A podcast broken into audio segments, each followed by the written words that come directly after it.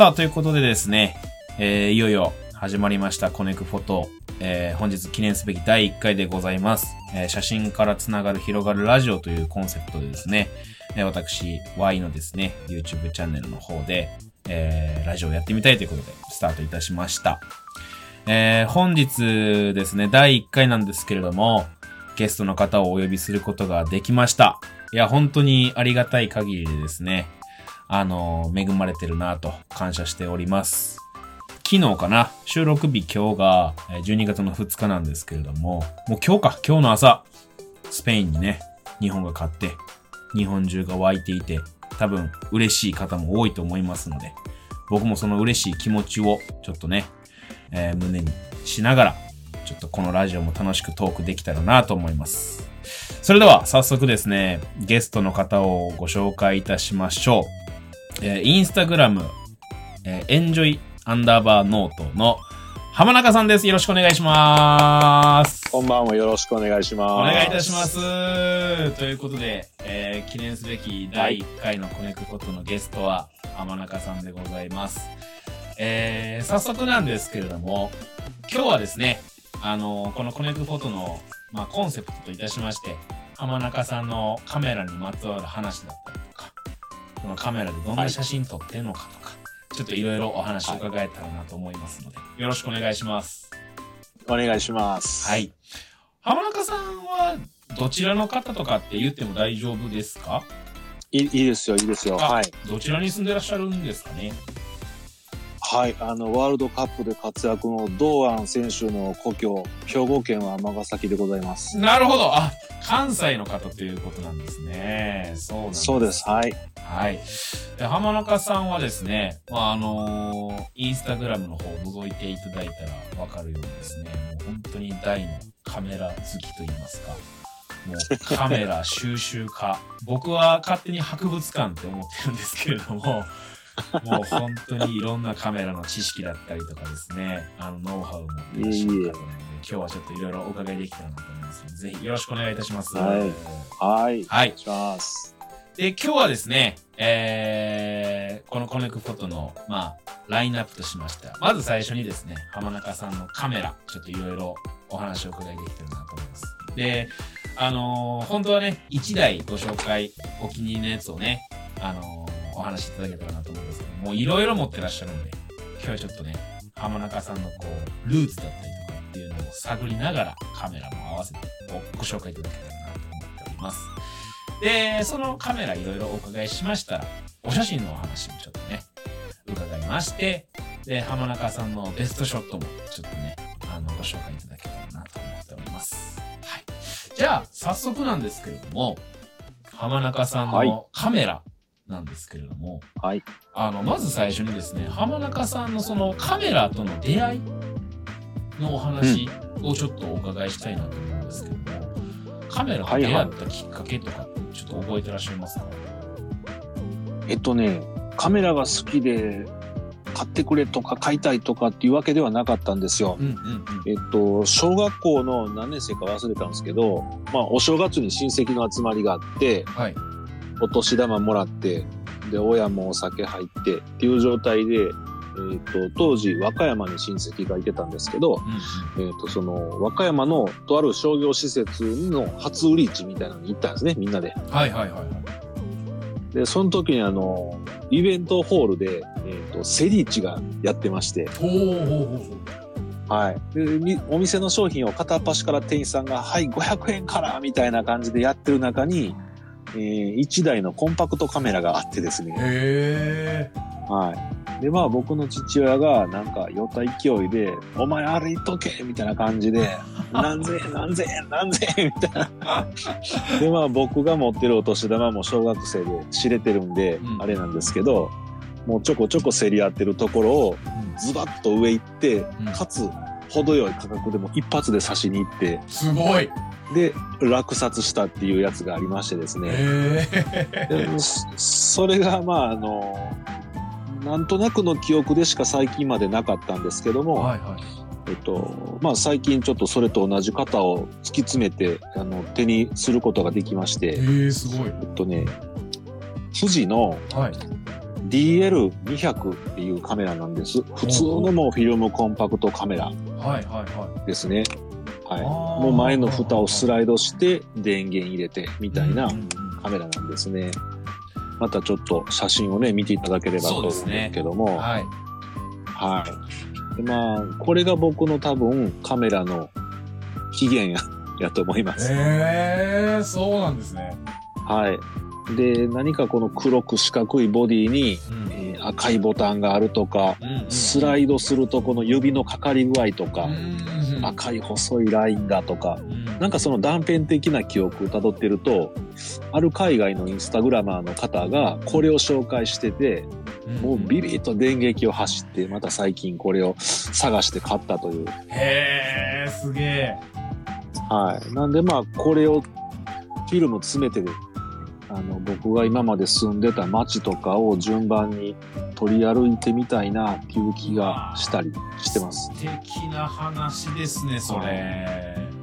もう転勤族の家庭だったんで、はいはいはい、まあ、あっちこっち行けるなと。なるほど。感じですね。はあ、はい、面白い。ということでですね。そ,、うん、そこがカメラとの出会いだということで、まあ、だから、出会い出会い。はい、振り返ってみればもう小学生の頃ということですよね、だから。そう。しかも、たまたま、たまたま家族が寄った勢いのセリーチで、なぜかカメラを落札したという。えどこに出会いのきっかけあるか分かんないですね、本当にね。そうですね。恐ろしいですね。はあ、なるほど。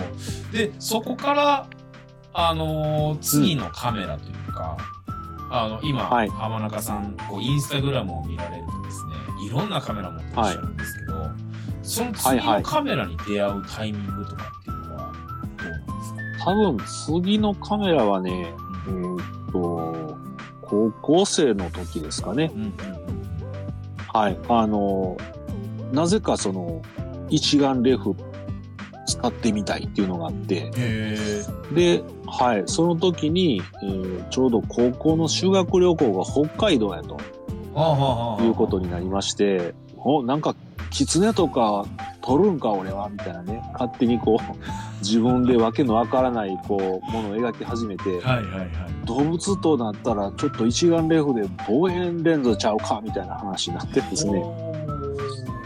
でお年玉を集めて、えーと、買ったカメラがちょっと今レンズが閉まっちゃってるんですけど、はい、ミノルタの α8700i っていうカメラです。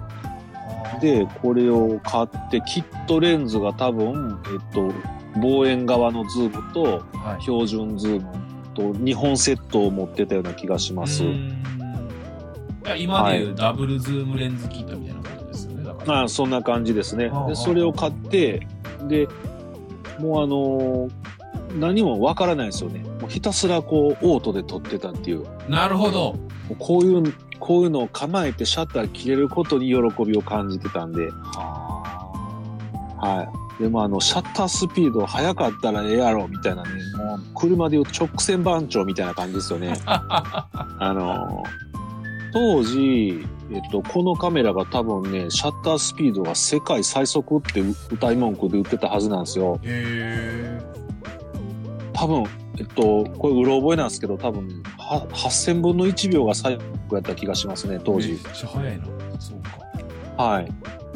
で、まあ、それで何を取るわけじゃないんですけど、はいはい、でこれと、あと、えっと、タムロンの、えっと、反射望遠の500ミリですね、SP っていうレンズがあって、はい、それを持って北海道に行きましたね。めちゃめちゃでかいですね。そう一眼レフで交換レンズ持っていく高校生は僕の他にいなかったですね 当時。そう、はい、大体ね映るんですよ、はい、とか。なんか。そうです。本当映るんです。全盛期みたいな時代ですよ、うんうんうんうん、はいはい。もうゴリゴリ巻いとった感じですよみんな撮った。はい。映るんですで。でこのカメラでまあ、はい、当時その高校生なんでバイクにも興味持ち始めた頃ですし、えっと、鈴鹿時間耐久ロードレースを見に行って、はい、ちょっと撮ったろかみたいな感じで撮りに行ったりですとかねしましたね。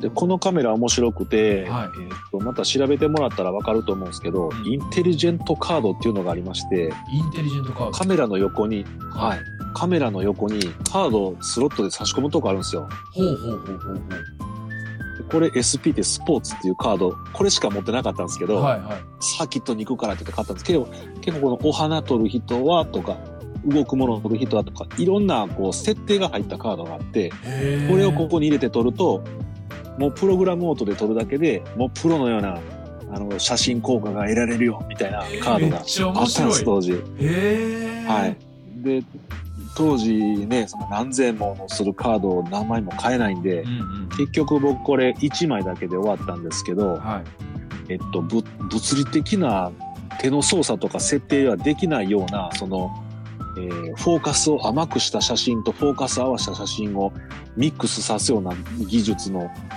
カードとかもあったはずなんですよ。えー、すげえ。今カメラ屋に行くと このカードが1枚500円ぐらいで売ってるんで ちょっと買いに行こうかなと。すごい、はい、そんな技術があったんですね、はい、そうそうそう、はい、でこれが高校のだから2年生、うん。うちの子供が今高校2年生なんですけど、そんなに物持ってええんかと。あ、それ当時の子供が、子供が、これもう僕が使ってたらまだそのまま持ってたんですよ。すごそうなんです。だから十何年間持ってたってことですよね。それはすごいですね。十何年間じゃない、もっとですよね。はい。そうそう。だから17歳の頃から今僕47なんですけど、はいはいはい。え？えもうじゃあ30年ですか？30年すごいな 随分おっさんになったもんですよ そうです。でこのカメラがちょっと僕の悪い引き金を引くきっかけになってしまってですね、そうなんですね、えっ、と去年のえっ、とまあ間にねミラーレスのフルサイズ買ってはあったんですけど、はいはい、まあ、えー、それは置いといて、このカメラを 何を思ったか、えー、子供が自分の年に近づいてきたっていうのもあるし、ちょっとなんかフィルムカメラって俺持ってたよなって思いながら、ちょっとこうキャビネットを開けて出してみたんですね。で、電池入れたら動くんですよ、普通に。レンズもカビ生えてないし。すごい。はい。で、あの、20年ぐらい前の期限切れのフィルムがあったんで、試しに入れて撮ったら、はい、まあまあ、あの、いい感じの青っぽい写真でですね、ちゃんと撮れたんですよ。はあはあ、で、なんかもうシャッター切った時のシャッター音とか、ま、自動巻き上げ音とかがすごいもう、なんていうんですか、刺さりまくってですね、久々に。なるほど。久々にこう何かをこう呼び覚ましてしまった感覚になってですね。で、まあそこからですよ。フィルムカメラ沼の始まりは。ここから収集が始まるんですね。それが去年のちょうど秋口、10月、11月ぐらいですね。そうなんですよ、皆さん。僕はこう浜中さんのインスタグラムをこう覗き始めてからですね、あのー、まだ多分半年も経ってないぐらいなんじゃないかなって思うんですけど、僕は随分前から浜中さんはカメラを集めてらっしゃる方かなと思ってたらですね、全然そんなことないんです全然、全然そんなことないんす。あの、持ってたカメラが目覚めたぐらいの数しかなかったんですよ。そう、すごいよな。ギアが入ったんですね。で、入りました。で、えっと、去年の今頃にフィルムカメラ持ってたよなっていうまでの間は、うん、さっき言ったそのミラーレスのフルサイズを持ってみたくて、これもまああの、熊本の車仲間に勧められてですね、はいはい、えー、ちょっと、もう清水の舞台から飛び降りる思いで、なるほど。えー、はい、お正月にお酒を飲んだ勢いでヨドバシに行ってですね、はい。買ったわけなんですよ。それがまあ、あの、ちょっと今リーグ組んでますけど、はい、アルファのセブンスリーですね。高いですね。で、まあ、これに、これにはまって動画撮ったりとか、もうその月にいろんなレンズ買ってみたりとかしたんですけど、はい、まあ今 YouTube のチャンネルも一個浜中浜っていうチャンネルがあるんですけど、えー、っと、動画その何本か撮ったのも、このカメラほとんど使ってなくて iPhone っていう。そうなんですか？で、これから一眼レフで撮るぜって思った時に、オールドレンズにはまってですね。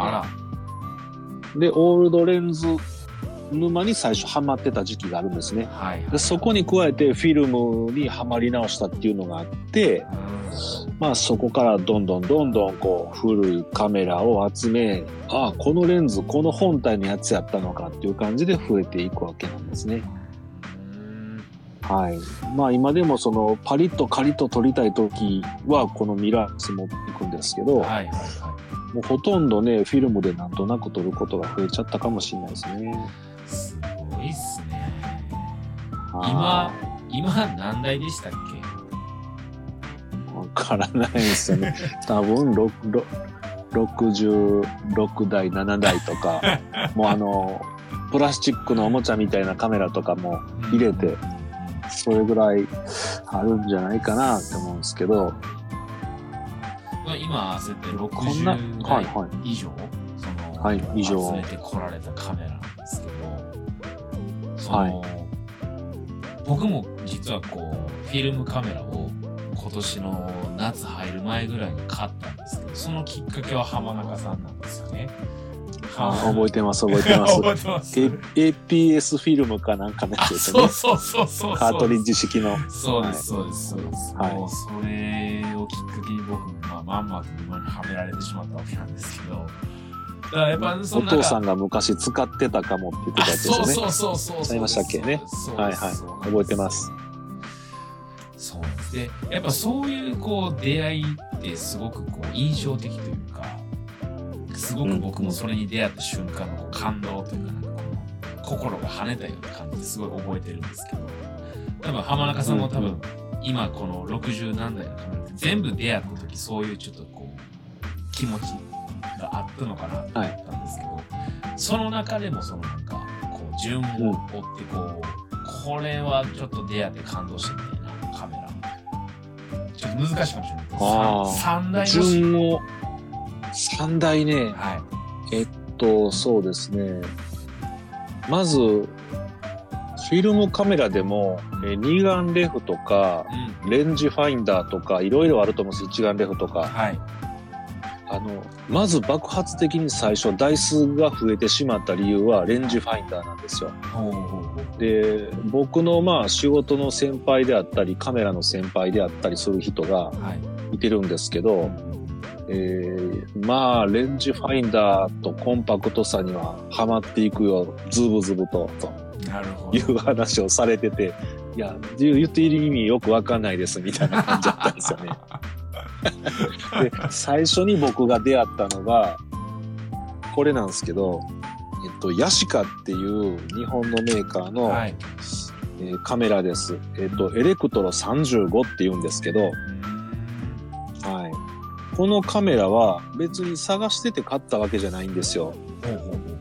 カメラ、カメラ屋さんに何かを見に行った時に、うはいジャンクのワゴンの中に無造作に突っ込まれてたんですよね。へえで、あ、その割にはなんか綺麗な個体があるぞと。うんでもなんかちょっと待ってよ、この軍艦部のパイロットランプだったりとか、はい。後ろのインジゲーターであったりとか、なんかここにこうエレクトリックを示すようなこう、ね、なんか分子とかが回ってるような、この電子が回ってるような絵とか、あれこれもしかしたらうちの父親が家族写真撮ってた時に使ってたカメラちゃうかなと思って、えその断片的なボタンのデザインとかが記憶に残ってたんですよ、僕ー、はあは。はあはあはあ絶対間違いないわって。で、多分僕がそれむちゃくちゃ触って落として壊したかなんかが最後やった気がするんですよ。ええなるほどはい。だからコンパクトフィルムカメラが流行る前は多分これで家族写真を父親が撮ってたと思うんですよね。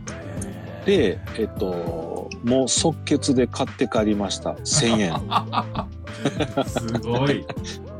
1000円。で、まあ調べるとなんかね、あの、富岡工学っていうところがいいレンズを使ってたよとか、これレンズ F 値1.7なんですけど、うん明るいですね。で、こので古いカメラの、えっと、雑誌とか、はい。チラシとかそんなんを見てると、あの古いカメラ雑誌とかも好きであの買って読むんですよね。自分が集めてるカメラの当時のやつとか。はいはい、だから、えっ、ー、と、この、どこの家庭にでも多分これあったよっていう人多いんですけど、僕らの年代の家庭って。えっ、ー、と、キャッチフレーズが、ろうそくの火でもう撮れるみたいな、そう、暗所に強くてブレないみたいな。ああ、なるほど、なるほど。なんかみんなで記念写真って言って、ろうそくって言ったら誕生日ですよ。はあ。バースデーケーキの写真がブレずに、大体こう、うわーってブレて撮れる誕生日のケーキの写真とか昔もう量産してた家庭が多いと思うんですけど、はい、その時代に家族の記念写真、ろうそくとかの火一本で撮れるっていうキャッチフレーズやったらしいんですよ。はい。そうです、そうです。もうね、今 iPhone でペッて撮れますけどね。うん、あの、はい。で、これがきっかけでもうそれもまた変なね、こう、自分の過去にこう触れるようなスイッチが入ってしまってですね。まあこれがそのレンジファインダーをザーッと集めて、あ、沼っていうのは最終ライカの方向に向かってんやなと。なるほど。なるほど。はい、あの、それはちょっと変われへんぞと思って、はい。あのね、車とかバイク買う値段のやつですかね。現行のやつとか。はい。M なんとかとか。はい。まあ、えっと、3, 3台選ぶの難しいな。まあ、それがきっかけで、はいはい、その流れで結局、あの、ライカの古いバルナックライカっていうのは手が届いたんで買ったんですけど、はい。それはまあ流れ流れですね。まあこの辺のやつですよね。うわこう2台、二台目見せちゃった。これはまだ2台目にならないですね。ノーカウントで。もう一つは、えっとまあ、バル、あの、バルナックじゃない。えー、っと、レンジファインダーは今のヤシカがきっかけ。うん誰の大きいのちっちゃいのいろいろ買っていきながら、はい、えー、っとですね、二眼レフにもハマったんですね、僕は。で、これがヤフオクで買ったんですけど、はい、二眼レフカメラの歴史はあまり知らずに、はい、何かあの、ローライっていうカメラがすごい有名らしいよと。はいはいはい。で、調べたらローライフレックスっていうのばっかり出てきてですね、うん買えないとそんな高いカメラ。あの、写真家が使ってたようなやつじゃないかと。はい、で、ネットで安いローライないかなってことは、ローライコードっていうのが、まあ、あの、フレックスの廉価版であるっていうのを知ってですね、はいはい、えー、その中でこれを買いましたね。ローライコード。はい、ローライコードの1型っていうらしいんですけど、はい、この、この装飾、金、キラキンのこの装飾ですね。と、なんか俗に金ピカコードって呼ばれるらしいんですけど、これがローライコードの1型の金ピカ版らしいですね。あ、それ、あれですか？なんかその、よくこう、あるじゃないですか。こう、なんですか？マスキングシールみたいなのとかあって。そういうわけじゃなくて、もうそのまんまですか？これ、エッチングかなんかでやってるんですよ、これ。すごはい。で、裏にもなんかいろんな露出とか、いろいろ書いてますね。で、これがまあね、あの、パカッと開くわけですね。はいはいはい。で、えっ、ー、と、上から覗くよ、みたいな。で、で、ここでこう、シャッターチャージをして、こっち送ってシャッター切ると。はい。え、ターって本体についてないカメラって、って思ったのがこれです。なるほど。そうか。確かに。あの、レンズシャッターっていうのをこれで初めて知りました。ははなるほど。えじゃあもう、本体ってただのその、空洞の箱だけやん、みたいな。おますね。そっか。あの、フラン、フフランジバックっていうかね、焦点距離稼ぐためだけのただの箱やと。へえー、みたいな。まあ、これで、あのー、ね、えっと、カール・ツァイスの、はい、これは、なんて言うんでしょう。えー、トリオタ、カール・ツァイスのレンズを初めて体験したっていう格好ですよね。で、えっ、と、中盤のフィルムってすっごい映るなと思って、これがだから、えっと、去年のちょうど今頃に買ったんですかね。長男の誕生日がこの間やったんですけど、長男の誕生日の1日とかその周辺の休日をこれで撮ったんですよ、初めて。そのあたりで。じゃあ、あの、髪の毛1本とか服のふわふわのところの繊維まで綺麗に映ってましたね。うわはい。ちゃうんやな。あの、中盤のフィルムは、あの、面白いんじゃないかなって思います。今でも中盤の機会は増やしていこうと。増えるんかいっちゅうね。皆さん、これは、はこういうのから沼に入っていきますからね、皆さんね。そうです。で、ここから、えっと、まあ、このコードを買ったはい。1週間後か2週間後かに、さっきその僕の沼の方向を暗示したかのようなことを言う、あの、先輩が、はい。えー防湿庫を僕にくれたんですよね。おうおうもう君そろそろあの防湿庫いるやろと。俺使ってないやつあげるよって言って、あのはい。まあそんなきっかけを生んでくれたローライコード。で、行って防湿庫をもらって帰ろうと思ったら、これも持っていきって言って、はい。ローライコードもう一台くれた。あの、あれつい最近買ったんですけどいいんですか？みたいな。はい。で、それはまあ、あの、ちゃんとフィルムカウンターが一枚一枚カチッカチッって止まるんで、多重録音がしにくくなってる。えっと、それは4型。やと思うんですけどえはい。そんなんがあって、今結局二眼レフの今みたいな大きさのカメラが、1、2、3、4台。あ4台。ーそこからまた四台ありますね。ローライコードが2台。ミノルタのフレックスが1台。あと、マミヤの。それが不思議と、それでレンズ交換できるやつがね、あったりして。インスタでもまた載してますんでね、あの、はい、僕の解説付きで載ってます。は ぜひ皆さんご覧いただけたらなと思います。い。はい。あと1台っすよね。あと1台ね、まあいろいろ、いろいろ、まああの、あるんですけど、迷うな、あと1台か。昨日、僕、はい名古屋に日帰り出張行ってて、ちょっとまあ、ね、カメラ屋さんでちょっとまた1000円のジャンクを買ってババくじ引いたんですけど、はい。そのカメラ屋に行った時に、えーっと、あんたも好きだね、みたいな言われたレンズじゃない、カメラがあって、はいはいはこれですね、ペンタックス Q。い。うん。えーっと、これは、やばいっすよ。あの、もう10年、10年ちょっと経つんですかね。こう Q シリーズの最初の方のうんカメラだと思います。世代がいくつかあって、うんで、なんて言うんでしょう。こう、センサーがうんむちゃくちゃちっちゃいんですよね。ちっちゃいですね。3分の、さ何インチ ?3 分の2インチ？何分の何インチかちょっと一番ちっちゃいセンサーの Q なんですよね。はいはいはおそらく、まあちょっと前までのスマホのカメラに入ってたようなセンサーサイズだそうですけい。ど、それぐらいちっちゃいです。うんはい。まああの、5ミリ角か、5ミリかける8ミリかぐらいのサイズですよね。はい。で、このペンタックス Q っていうのが非常に面白くて、えっ、と、ここのアタッチメントがたくさん売ってるんですよね。いろんなメーカーのレンズがマウントできるんですよね。要はまああの、フランジバックって言ってレンズからここのセンサーまでの距離がすごい短いんで、うん他のメーカーのカメラの、えっ、と、レンズからセンサーまで必要な距離より短いんで、いろんなアダプターが付けれるゆとりがあるんですよね。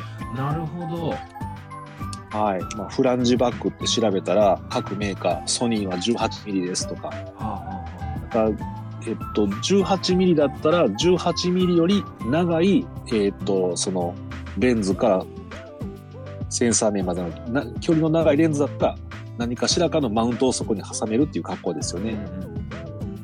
あはい。で、まあ、これもその一つなんですけど、これで、まあ、いろんなレンズを付けれる。多分僕が今持ってるいろんなメーカーのレンズは全部これ付けれますね。すごっ。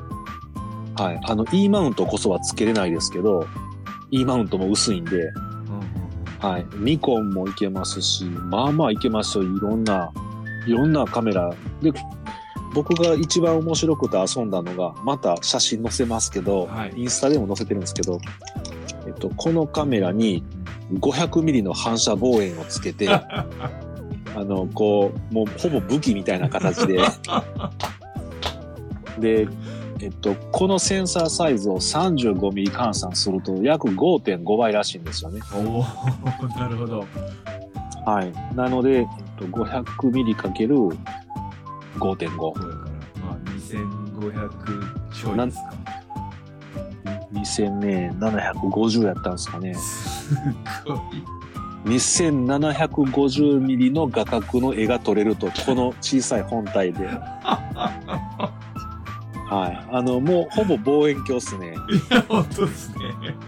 はい。で、あの、また、ね、インスタ見ていただいたらわかるんですけど、えっと、僕がそれで動画とか写真とか撮って載せてるんで、あの、肉眼でギリギリ見える遠公園の遠いとこにいてる、東屋の上にいてる鳩とか、はい。それのドアップいけますから。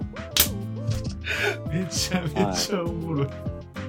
あと150メートル離れて、まあ150メートルというか150歩歩いて測って、は振り返ってい。、はい。えー自分の車のナンバープレートが肉眼で読めるかどうかぐらいの距離です。150メートル。ははい。えーと、それをこのカメラで撮ると、うんあそのさっきのレンズをつけると、えっ、と、補助ランプがあるんですけど、あ LED の。はいはいはいはあそのドそのドットが見えるって。あの、車のビスとかまでちゃんと見えるって。はい。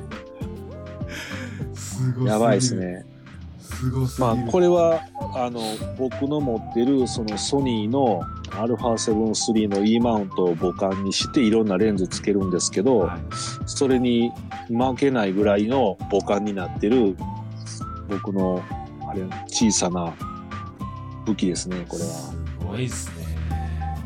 いや、ぜひ皆さん、あの、その、望遠レンズをつけてるペンタックス級、写真ぜひ見てほしいんですけど、もう本当にどっちが本体なのかわからんようになってる感じなんですよね。そうです。で、もう一個すごいのが、あの、そ どこ見てるかわかんないんですよ。2700ミリとかなってくると。多分、600ミリとかでも多分自分がどこ見てるかわからなくて 合わせるの大変なんですよね。この間もあの、月食の時に月探すの大変な思いしたんですけど、600ミリで。はい。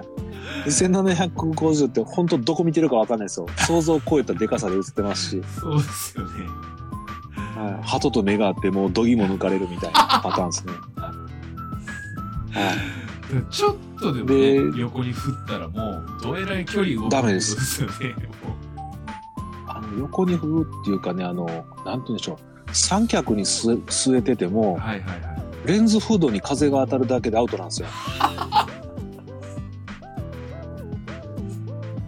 はい。なるほど。そうか。はい。そう、そう。それぐらいやばくて。んで、これなんか、最初の、最初の、この辺の方向ぐらいまではちゃんとさっと向けたいなと思って、で悩みに悩んだのがですね、えーっと、日本海側にバイクツーリング行った時に、はいはい。えーっと、とん、トンビかタカかを何か追っかけてるカメラマンのおじさんがおったんですよ。はい。飛んでる鳥を要は、もうさっと棒へ向けて撮ってる人がおってですねう、ん何をつけてんのかなって思ったら、はい。あのー上のホットシューのところにはい。何かしらか照準器をつけてるんですよね。ほー、なるほど。で、まあ、ドットサイトっていうらしいんですけど、覗いたら赤い点がピンと真ん中にあってですね、はい。まあそれがレンズの中心よっていうことなんですけど、だ。から動いてるものを追っかけても、その照準器でさっと向ければ、えっ、と、ファインダーに収まってるっていう感じなんです。もうライフルの上についてるあれと一緒です。なるほど。で、調べたら、ね、それはニコンか何かのやつで2万円ぐらいしたんですよね。でまあね、このもちゃみたいなカメラで遊んでるのに、ほそこ本気で2万円もちょっとかけれないじゃないですか。確かに。ねえ。で、ちょっとなんかないかなと思って、はいサバゲーが好きな友達に教えてもらって、はい。サバゲー用のドットサイトでなんか、おもちゃっぽくなくてちゃんと使えるのないって言って教えてもらって、で、最終落ち着いたのが5、6千円ぐらいやったんですけど、はい。まあ一つ、あの、照準器がちゃんと使えそうなのがあって、そのメーカーはなんかあの、実銃の照準器も作ってるようなメーカーのラインで、え。ーサバゲー用の、はい、あの、ライフルとかハンドガンの照準器を作ってるらしいんですよ。あ。はい。まあ、ただでもそれをつけたからといって、最初どっかでは一回カメラ据えて、照準器とカメラと向きを合わすんですけど、もうそれさえできれば無敵じゃないですかね。はい。まあまあ、さっと向きますね。はい、この、この探求心ですよ、皆さん。はい。いやまあ、あの、私のね、スローガンが、はい、あの企て確かめやってみるっていうのをスローガンで、はい、もうそれだけと好奇心に逆らわないということだけで生きてますんで。体現してますね。すごいです。はい。まああいつは何を言ってんのやと。いう感じですよ。いや面白いですよ皆さん。いかがですか？こんな第1回からこんなに濃い話を。いやーもう涙が出てきてる僕は面白すぎる。ありがとうございます。さあ、ということでですね、浜中さんのカメラをですね、まあい。ろいろとこうちょっと追ってきたんですけども、まあそんなカメラでじゃあ浜中さんはですね、一体どんな写真を撮ってるのかっていうのをちょっとお伺いしたいなと思うんですけれども、うん。どうでしょう？浜中さんなんかこう写真撮ってる時にこう意識されてることとか、なんかこんな写真好きやなみたいなってあったりしますか？うん。えっとね、まあ、僕のインスタはすごい雑多すぎるぐらい雑多なんで何とも言えないんですけど、えっ、ー、と、そうですね、写真とかでいけば、ふと何か目を落とした時の先にあるものみたいな見え方は好きですね。なるほど。あの、例えば、えっ、ー、と、朝コーヒー入れて飲んでるとするじゃないですか。はい、テーブルにコーヒーカップがあるっていうよりも、もうちょっと酔った感じ。あの、カップの縁とか。うん、なるほど、なるほど。はい。そんな、若干ちょっとあのフェチっぽい感じがあるかもしれないですけど、はいはい、なんかそんなんは好きですね。だからあの、客観的にものを撮ろうと思うと、まあ、あれもこれも撮りたくなると思う。例えばモーターショーとか行くじゃないですか。はいはいはい。なもういろんな車を1台ずついろんなアングルから抑えたくなるんですよ。おそらく。僕もそうやったんですけど。はい、もうき、きりないと。1台につき5カットも6カットも取って何百台ですから。でもそれはちょっとさすがに、あの、まあないなって感じですね、最近は。でも、あの、あんまりそういうの詳しくもなくなっちゃいましたし。はいは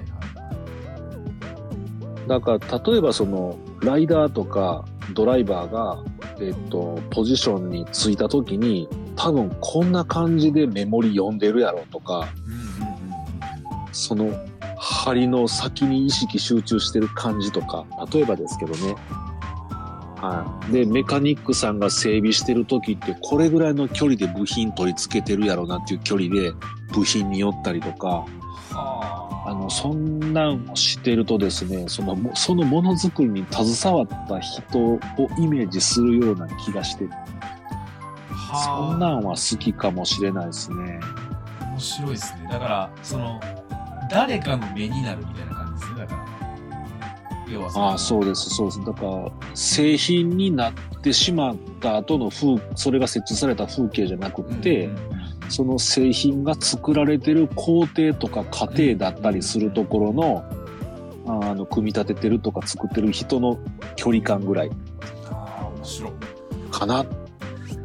だそういう風ななってくると、なんか結構プロダクトの見方とかって変わってくる気がしてて、っていうのを理由にまたいろんなカメラを、かっこいいなとかって 集めるんですけど、でも面白かったですよ。この間ね、あの、はい、近所の河川敷に、えーと、車止めて夕方にちょっと何を思ったかスナップしてる時があって、うん、で、自分の車とかを最初撮ってたんですけど、はい、途中からね、あの、ガードレールの曲がってる、端っこの曲がってるとこあるじゃないですか。ありますね。U の字に端っこ曲がってるでしょ、はいはいはいはいあの曲がってる曲がり具合とか、誰がこんなとこぶつけたんやろっていうへっこみ方してるへっこんだとことかね、まあまあ分厚い鉄板をここまでへこました人誰やとか思いながら、まあ誰も見えひんとことか撮ってみたりしてねっていうのをインスタに上げたら、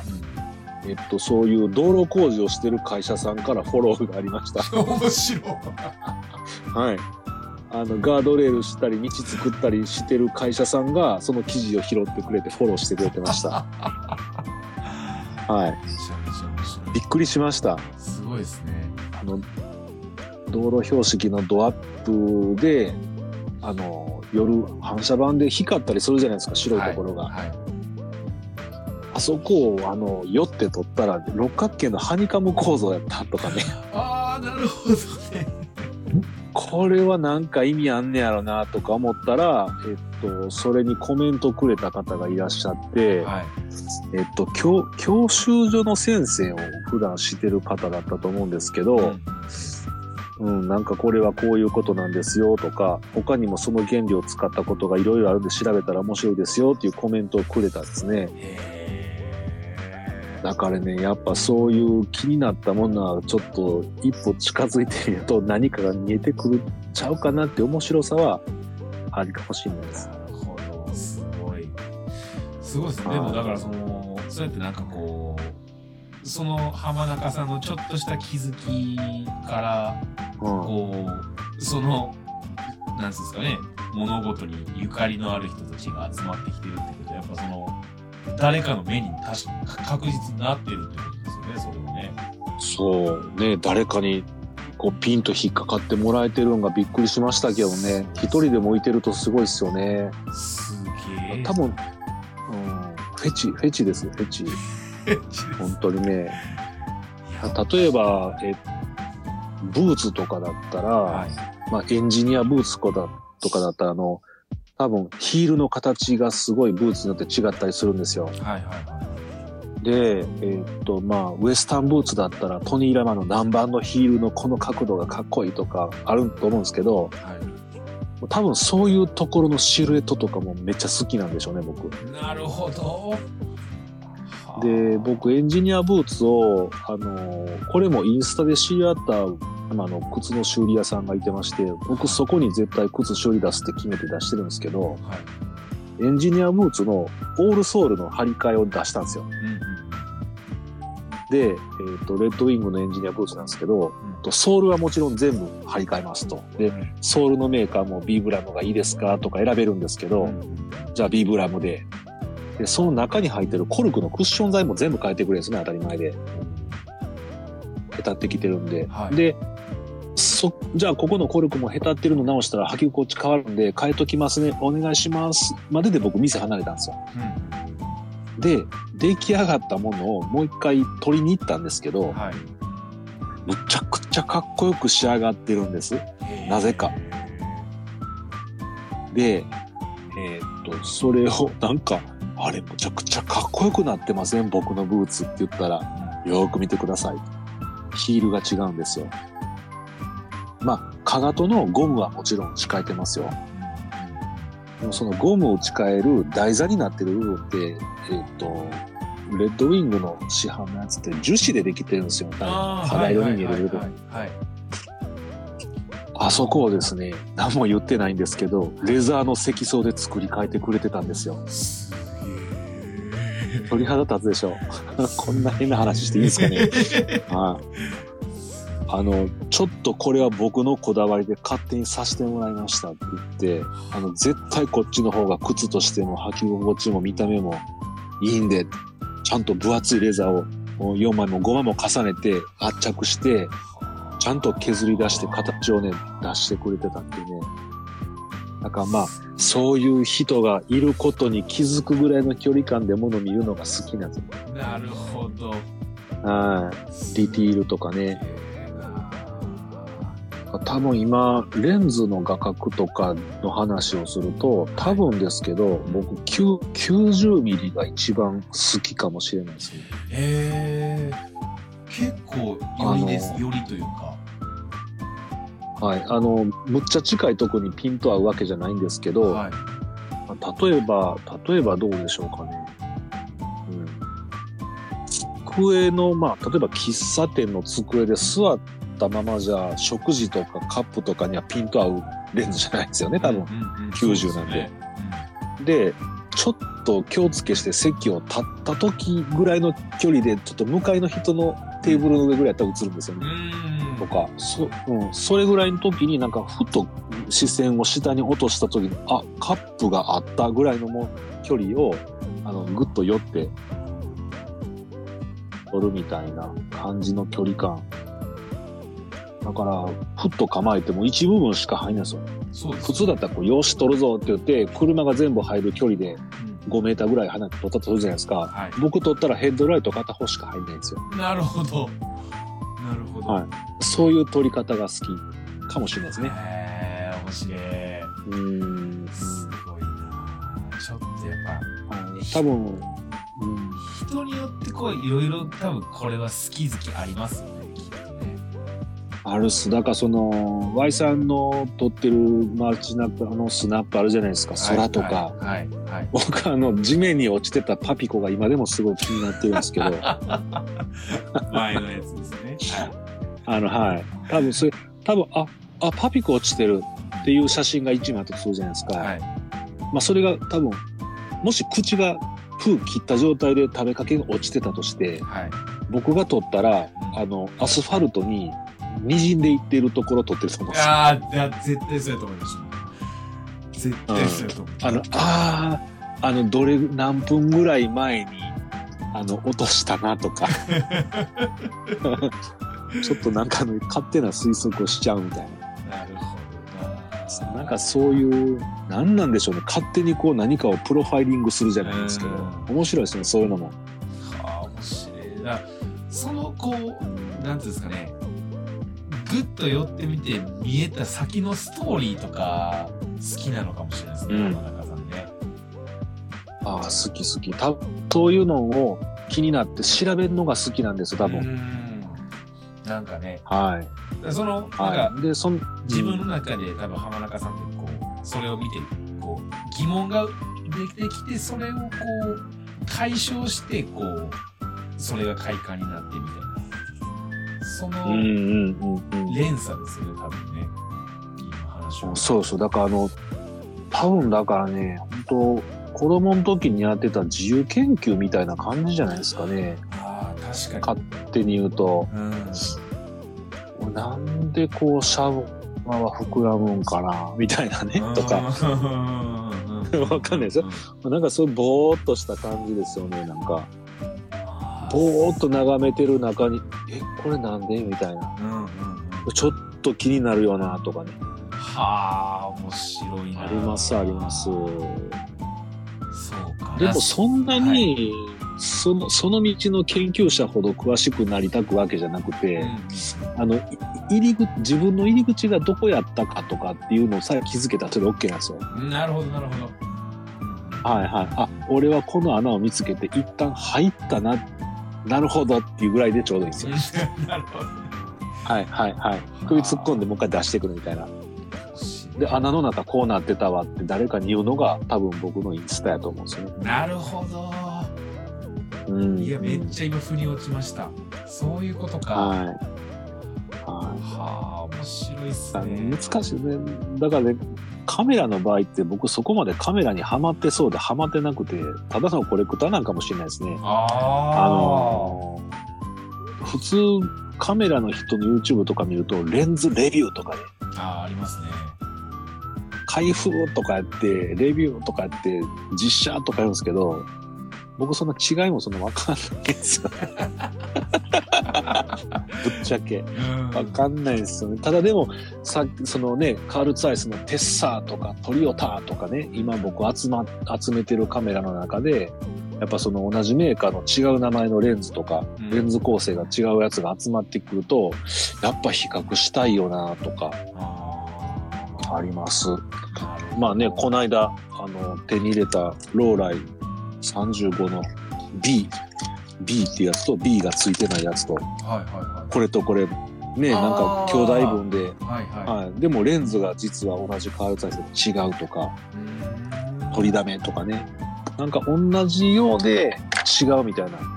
これなんかも、あの、ウェラってやつなんですけど、これもほぼ一緒なんですよ。ほんまっすね。レンズがちょっと違うんですね。ねでもこれと取り比べしたいんですけど、あの取り比べるのってすごい大変ですよね毎回2台持って行って確かに。フィルム何枚撮りを詰めようかな みたいなまっすね。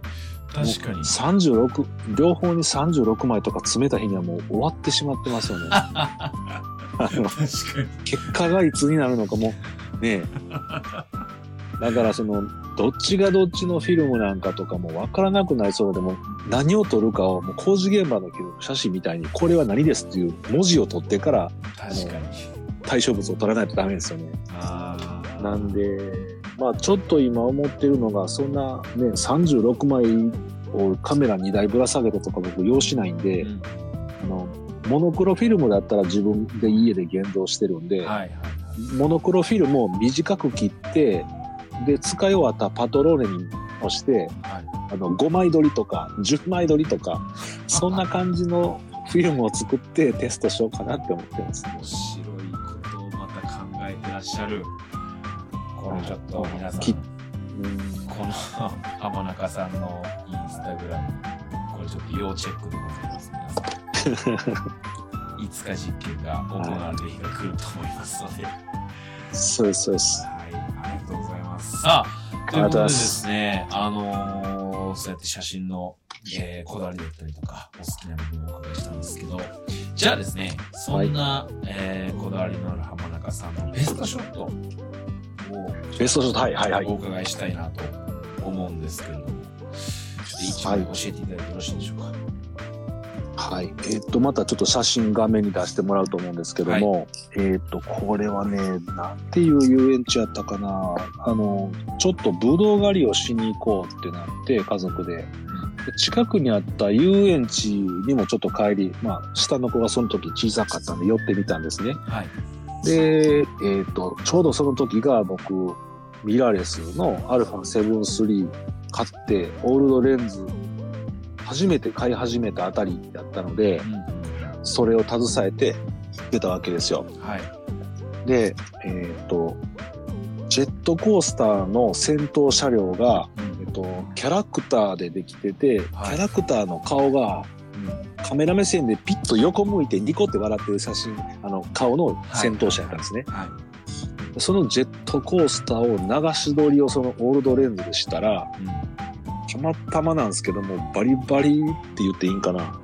あの、流れてる割にはそのニコッとした先頭車両の顔がめちゃめちゃいい感じで撮れてたんですよね。えで、もちろんそこに乗ってたよその子供とかもいてたんですけどー、うんその子供よりその、あの、車体に描いてる顔自体がすごくいい顔してたんで、それがすごく効いてます。でそれがこんなちっちゃいレンズで撮れたんかっていう喜び。なるほど。